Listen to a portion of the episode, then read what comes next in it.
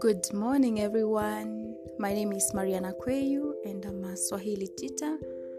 Uh, right at this moment, I am doing this recording to um, put Swahili out there to help other people to understand the language and speak it throughout. Swahili is spoken in Eastern, Eastern Central Africa and about uh, over 3 million people speak this language, and recently, in the African Union, it is one among the official languages that is um, spoken.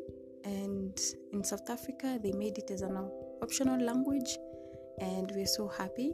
So, I'm here to put it out there. So, if you're totally interested, you can always come and visit my podcasts, and let's go.